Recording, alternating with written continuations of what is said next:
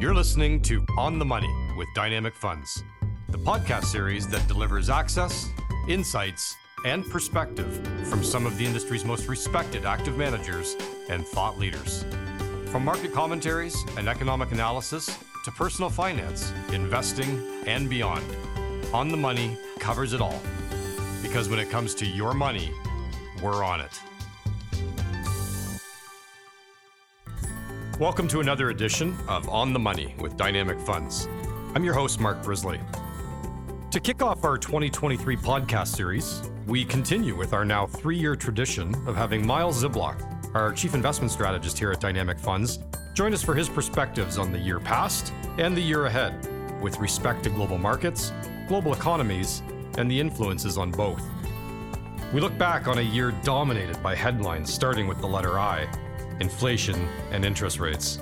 And now, the ponderance of recession inevitability. And given central banks' continued fight against inflation to bring overheating economies under control, uncertainty around economic conditions and the measures being taken to address them, along with a seemingly wide acceptance of muted global growth in 2023, the question seems obvious. Is it time for caution, or optimism, or both? And where will the opportunities be for investors? So Miles, as always, it's great to have you with us today.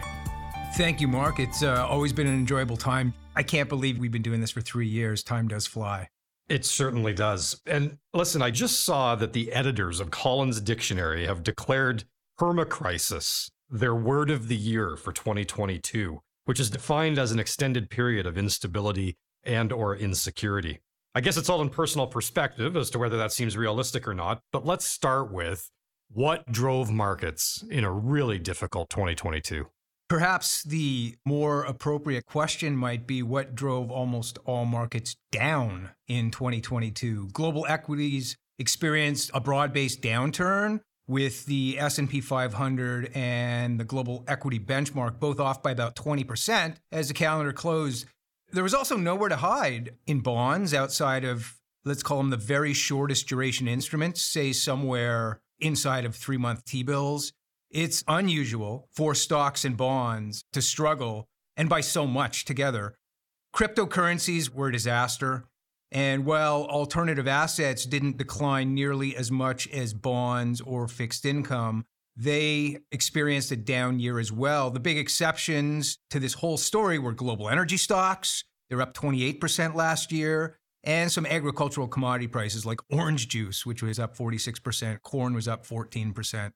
Generally speaking, however, this past year can be really described as a year of return scarcity. And it was a year driven by a trifecta of first, high starting valuations across the asset classes, maybe also unexpectedly strong consumer price inflation, and finally, a pronounced global monetary tightening cycle. So expensive alone isn't usually enough to shut down asset price performance, but expensive with a negative catalyst often proves to be problematic for investors. So we had already talked about, inflation, the rate cycle. And then you had Russia's attack on the Ukraine and the subsequent energy crisis that sort of took over Europe. There was worries, again, about the global economy and corporate cash flow growth as the year progressed. And I think the calendar closed with China abandoning its zero COVID policy. That's a step which, generated initially, at least, it's generated a surge in viral infections. And, it does leave us with additional questions about the health of the economic cycle. I guess we all thought maybe we'd break for the holiday season and come back to a year much different than 2022. But what are we facing? Is this going to be more of the same in the coming year? I don't think so. Last year's concerns were largely focused on how to manage rising inflation and interest rate risk across the world. Global inflation had touched its highest level in about 40 years. Well, there were over 400 interest rate increases from central banks. And just, put this number in perspective, that averages to about a little better than one per day in the global economy. This coming year is likely to be focused on how that very aggressive monetary policy tightening cycle is being absorbed by the macroeconomy. Inflation, while elevated, it's started to moderate. And, I expect that to continue. Commodity prices have started to decline. Global freight rates are dropping. Supply lines are operating, let's call it closer to normal. And the destocking of excess business inventories, in some industries at least, will probably lead to more price discounting in the months ahead. But at the same time, the interest rate and inflation shock is a lingering headwind for end market demand. Housing and other interest rate sensitive, or let's call it big ticket spending categories, are rolling over. New orders for the manufacturing industry have started to slow. And, you know, in the US, the all important services industry is showing signs of stress. Perhaps part of the reason for this is because wages, after adjusting those wages for inflation, are still having a difficult time gaining ground. So what we call the real wage growth is still negative in the US, and, you know, service sector wages drive the American economy.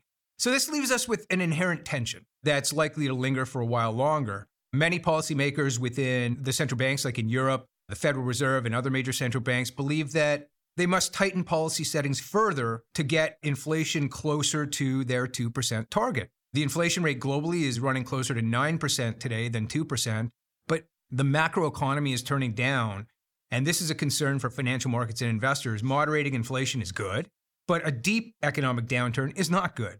I guess it ultimately becomes a question about whether central banks are making a policy mistake. Have they already raised rates by enough, or maybe have they raised them by too much? It was something like 60 years ago when Milton Friedman, if you don't know this gentleman, he was a Nobel Prize-winning economist. Dr. Friedman shed important light on the recurring predicament faced by central banks. He said, the reason for the propensity of the central banks to overreact seems clear. It's the failure of monetary authorities to allow for the delay between their actions and the subsequent effect on the economy. So they tend to determine their action by today's conditions, but their action is going to affect, and again, this is a quote here, is going to affect the economy only 6 or 9 or 12 or 15 months later. So a gentleman who won a Nobel Prize in economics has the range from 6 to 15 months. So that's something to keep in mind, that last year's rate tightening cycle is still working its way through. And so obviously the full tension that we've seen as a result of this policy tightening is yet to be resolved. You talked about inflation, and, you know, the impact on inflation is real, and we know it's felt. And for many people on this podcast, I'm sure feeling the same way when it comes to just the household balance sheet. There are many commentaries out there, though, that say that central banks will likely be forced to pivot and signal cutting interest rates sometime next year, which could maybe be the beginning of a sustained recovery. Do you think that's likely, or do certain things have to happen, in your opinion, before we see that? Right now, for example, the Federal Reserve is concerned about wage inflation.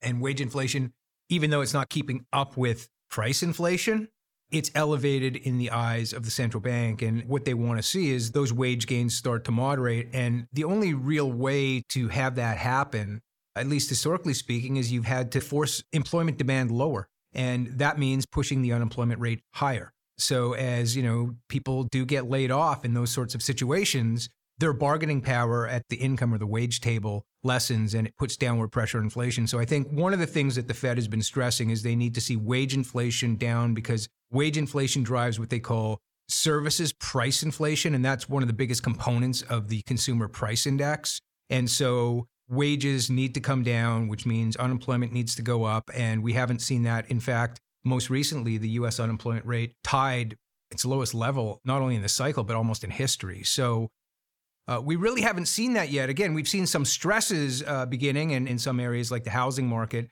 But the Fed knows that's likely to happen, and they're okay with that. What they really want to see before changing their tune probably is a little less pressure on the wage supply. Now, the European Central Bank is facing a little different problem. They just have astronomically high inflation. So it makes the inflation rates we're seeing in America look puny.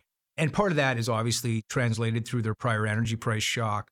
You know, they don't have a lot they're looking at right now other than to say that they need to see inflation get down towards their target. So they're not even giving us a hint yet of the conditions that they're looking at outside of inflation itself before they really stop the tightening cycle. So given all of that and how you've framed it so far, do you see opportunity ahead, and where? The easiest investment story at this stage is with respect to bonds, and in particular, high quality bonds. You know, after one of the worst years for bonds in history, with the global fixed income benchmark index is down about 25%, there seems to be some opportunity developing. Whether it's a soft or a hard economic landing, the bond market is likely to be a winner. That might sound a little upside down, but let me explain. Global economic growth is slowing. And we can all argue about how much it will slow. Some people think a recession, some people think a soft landing. Point is, it's slowing. And that is good for bond market performance. Inflation is also peaking. Again, by how much it slows is anybody's guess, but at the margin, lower inflation is usually supportive for bond prices. With inflation and economic growth rolling over, I think more and more central banks, the Fed and maybe the Bank of Canada, are likely to stop raising interest rates at some point in 2023. So, within about 3 months of central banks putting on the brakes on their tightening cycle, what I've noticed is that bond yields usually start to drift lower. So we're getting into that zone. Again, peak inflation, peak economic growth, and peak policy rates place bonds in a more favorable light entering into 2023. And, I failed to mention that the proportion of global equities that have high dividend yields or that have dividend yields greater than the bond yield has dropped rapidly over the past year from about 90% of equity market constituents now down to 35%. So what that's telling me is that bonds are becoming a more competitive asset class again, finally.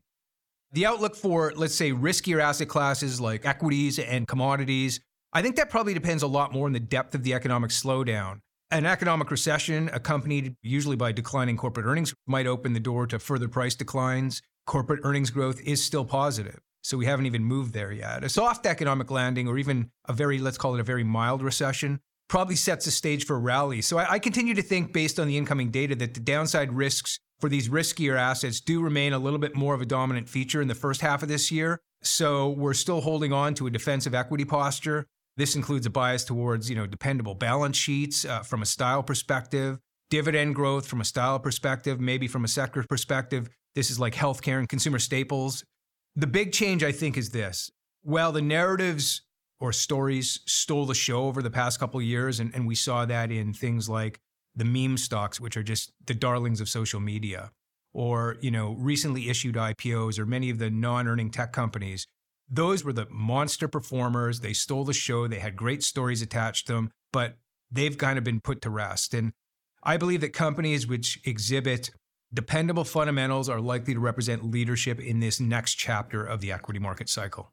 Probably a little confusing to the retail investor, where they see a business that's seemingly doing quite well, but from, a stock price perspective is dropping, or it seems to be underperforming relative to how it's doing as a business in terms of revenue. And that's in a lot of cases, especially in the discretionary area, the inability of that company to pass on the higher expenses to the consumer. That, I think, makes people confused, going, is this still a good business? But to your point, balance sheets are good, management is good. How do you reconcile that as an investor? So we know that financial market prices, they reflect companies, but they aren't companies. And when you look through time, you see that financial market prices are much more volatile, typically, than the actual fundamentals of the business. And why is that the case? Well, it's the case for a lot of reasons, but a couple could be human psychology, or it could be changes in how we discount future earnings. But the whole point is that when you have stressful markets, good and bad stocks tend to go down. That's just typical what happens in bear markets. And, if you're a long-term investor and you understand that this business still remains rock solid, these are times when you actually want to buy more exposure to those companies, not less. What you have to do is, let's call them the lower quality companies, those with more stressed balance sheets, those with sort of broken business models. Look, in a bull market, people love riding those just like they love riding the good companies. But in tougher markets, and when we usually come out of the back end of tougher markets, the prior winners tend not to win. And most of the prior winners, I'm talking big winners, were low quality companies. And part of that is a reflection, like I said, about sentiment, about the transformative nature of social media and how that's affected stock prices. It's not just chat rooms anymore. It's, we're talking about Twitter and all that sort of thing. And that really gets stories going. So you have to keep that in mind and, not to be discouraged that even though you own a great company, today it is going down. Over time, solid companies, good balance sheet, quality fundamentals tend to win the day. So you just have to be patient, and thinking about markets is the long game. It's not a sprint. I wanted to shift for a second over to a discussion around currency, in particular the Canadian dollar, as we are a company domiciled here in Canada. How do you see the Canadian dollar performing in this environment? I think the Canadian dollar is in a bit of a box. Its performance over the past year, in the middle against most currencies, which includes the yen, the euro, the Aussie dollar, et cetera. It's sort of middling. Performed good relative to half of them, didn't perform so well against the other half. I'm about to sound right now like an armchair analyst a little bit, you know, on the one hand, on the other hand kind of thing. But, you know, after a year and a half of being quite negative on the Canadian dollar, I'm tempering that view just a little bit. I'm still negative, but I guess a little more towards a balanced view than an outright table pounding kind of negative guy on the Canadian dollar. And, you know, we have China exiting its zero COVID policy, which undoubtedly is causing some near-term stress given the rising caseloads. But, you know, I think we could see Chinese demand and activity pick up sometime later this year once they get through this challenging period. Not like what we saw in most of the rest of the world after their COVID restrictions were eased. A better China might generate a source of underappreciated demand for industrial commodities, which then translates usually into a higher value for the Canadian dollar. Our currency is still a commodity currency. Now, here's where, you know, the armchair analyst enters again. So on the other hand, the health of the Canadian housing market worries me a lot. The rapid increase in borrowing rates that we're seeing, these have been met by all-time highs in household balance sheet leverage and expensive house prices. And it suggests that important risks for the Canadian economy remain in place. So, you know, I'm still cautious, maybe not outright negative because, you know, we've seen the dollar weaken, but I'm a little cautious on the Canadian dollar, but perhaps maybe just a little less so than a year ago. Today's value against the US dollar, when I looked more recently on the screen, was about 74.5 cents. I think the outlook is balanced between, say, you know, 78 cents on the high side on a decent China recovery and maybe on the low side of 72 cents, you know, for the global economy. Gets a little weaker than we think. But, you know, the outside scenario for the Canadian dollar where we're facing a much deeper downturn in Canadian housing, I wouldn't be surprised at that point to see it at 68 cents. It's not the base case at this stage, but something we're definitely keeping our eye on. One of the other things coming out of the pandemic was consumers had stockpiled cash. Is there a risk that some of that is now being depleted because of higher cost of things? Does that concern you about the household balance sheet as well? As we know, inflation robs our purchasing power. You know, you go out and buy a loaf of bread or, you know, a carton of milk and you're paying a lot more money. You have a lot less for other places. Now, you know, obviously on top of that, we're adding higher interest costs to a lot of homeowners, and inflation and interest rates are working in the same direction. They're kind of stealing our available cash flow. So yes, that is something that is obviously having an impact. And you can see that, you know, through that, some of the more discretionary items on retail shelves aren't sort of flying off the shelf like they once were. Things have slowed down. You know, the necessities are going to be the necessities. We need bread, we need milk. But some of the gadgets and the fun things that we were purchasing just have to be put on hold for now. So we are seeing an effect with higher inflation, higher interest rates on consumer behavior for sure. So what will surprise you in 2023, or what could we be in for surprise-wise that we're not thinking about? Well, you know, by definition, a surprise is something you don't see, right? But to take this very simply, the analyst community themselves are bracing for, let's call it global economic stagnation over the next year. You know, for example, the economists believe, if you look on consensus analysts' estimates for growth, they believe that U.S. GDP growth is going to be 0.3% in 2023. So stagnation, almost zero, right? Eurozone, minus 0.1%, very close to zero again. Canada, 0.5%. Well, I guess we're going to be the leader, but that's still pretty close to 0%. And, you know, the UK is, I guess, let's call it a little bit of the outlier, minus 0.9%. But none of these, you know, really are big booms or busts. At least that's what the analyst community views as what's going on, sort of a period of stagnation. So I think, you know, the surprise scenarios to me are either a deep recession or no stagnation, what actually some economists refer to as a soft landing. So something like, you know, 2.5%. Both of those are scenarios that are, I think, still in play. You don't have enough information in hand to rule out either scenario. You know, the implications of a deeper than expected or surprisingly deep recession seem obvious to me. I mean, high quality across the board in your portfolio. You got to hold high quality. The implications of a soft landing also seem a little bit obvious. You know, everything rallies, even low quality assets to some degree. I'm not saying you chase those. Declining inflation, peak central bank policy rates, and ongoing earnings growth, I think, would be fantastic news for most assets. So, you know, how do I come out on all of this? Is, you know, as you could probably tell from my comments, I'm encouraging a bit of a defensive portfolio posture, albeit a little less defensive than a few months ago. I think there will be time, and it will be upcoming. I'm not talking 3 years from today. It's going to be a lot sooner than that, where it'll be important to adopt a bit more of an aggressive posture. I think it could even be sometime later in 2023, just not yet. The big position for me since, the fourth quarter of last year has been to favor the high quality bonds. And I've said it again, I think that's an opportunity. We should think about balancing that with high quality defensive equity exposure while continuing to hold, a full allocation to alternative investments, including things like precious metals. But I should be clear, just because I say I am favoring high quality bonds, it doesn't mean that I should own no high yield credit in a portfolio. It's the same thing, after saying I favor value doesn't mean I should own no growth. My opinions that I've been discussing on this podcast, they reflect what I'd call marginal tilts in an overall well-diversified portfolio, and protects, at least historically speaking, it has protected our financial trajectory the best. I guess the question to ask yourself is whether you're in a sprint or a marathon. My near 30 years in this business teaches me that investing is more about the long game. Once you understand this, investment solutions become more obvious regardless of the immediate economic scenario on the road ahead. And again, just to reiterate, that's to ensure that your portfolio is diversified across a wide range of higher quality assets. To close this discussion off, Miles, I know you personally as an investor embrace an approach that uses active management.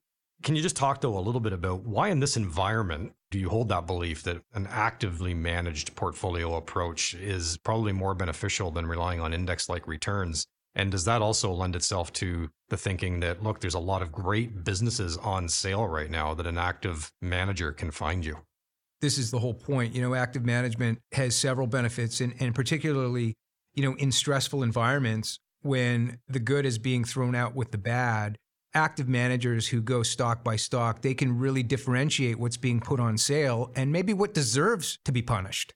This sets us up. What they're doing, my colleagues today, what they're doing, day in and day out, is setting us up really, really well for the next up market cycle. So they're looking through the weeds and seeing what has been unduly punished. And I think that is a very attractive thing. Now, at the same time, just keep in mind that if you're buying a particular ETF, say an indexed ETF, again, I'm not against the idea. You should know what you're buying. And, for example, for the TSX, you're buying a market capitalization weighted index or basket of stocks that is heavily exposed to energy and financials. In the US, if you're buying the S&P ETF, you're buying a market capitalization weighted index that's heavily exposed to technology, consumer discretionary. The point I'm trying to make here is that there are points in cycles, times in cycles, when certain of these industries or groups of stocks fall out of favor, and active managers can adjust accordingly. No matter what, if you own the TSX ETF, you're exposing yourself to a lot of energy, no matter if it's a good time or a bad time for energy. So I think that's, one of the differentiating factors, and also the ability for active managers to use other tools in the toolkit to adjust their risk exposure via, things called options, or they can even hold a little more cash to protect and buffer some of the downside. So there's lots of things that I think are very beneficial for investors when they're thinking about active management. That's great perspective, Miles. Thank you for your insights today, and I look forward to having you back mid-year to see what has changed. On behalf of Miles and myself and all of us here at Dynamic, Happy New Year to all of our listeners. We'll talk again soon. You've been listening to another edition of On the Money with Dynamic Funds.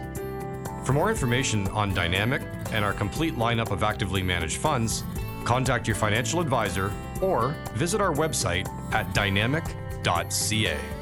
Thanks for joining us.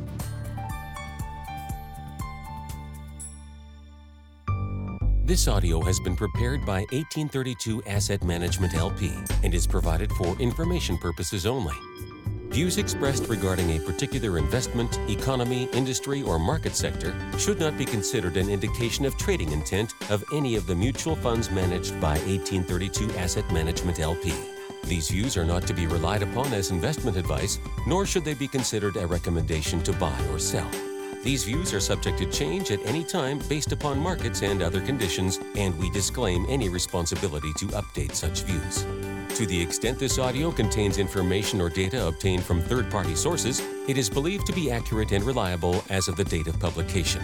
But 1832 Asset Management LP does not guarantee its accuracy or reliability. Nothing in this document is or should be relied upon as a promise or representation as to the future. Commissions, trailing commissions, management fees, and expenses all may be associated with mutual fund investments. Please read the prospectus before investing. The indicated rates of return are the historical annual compound total returns, including changes in unit values. And reinvestment of all distributions does not take into account sales, redemption, or option changes, or income taxes payable by any security holder that would have reduced returns. Mutual funds are not guaranteed. Their values change frequently, and past performance may not be repeated.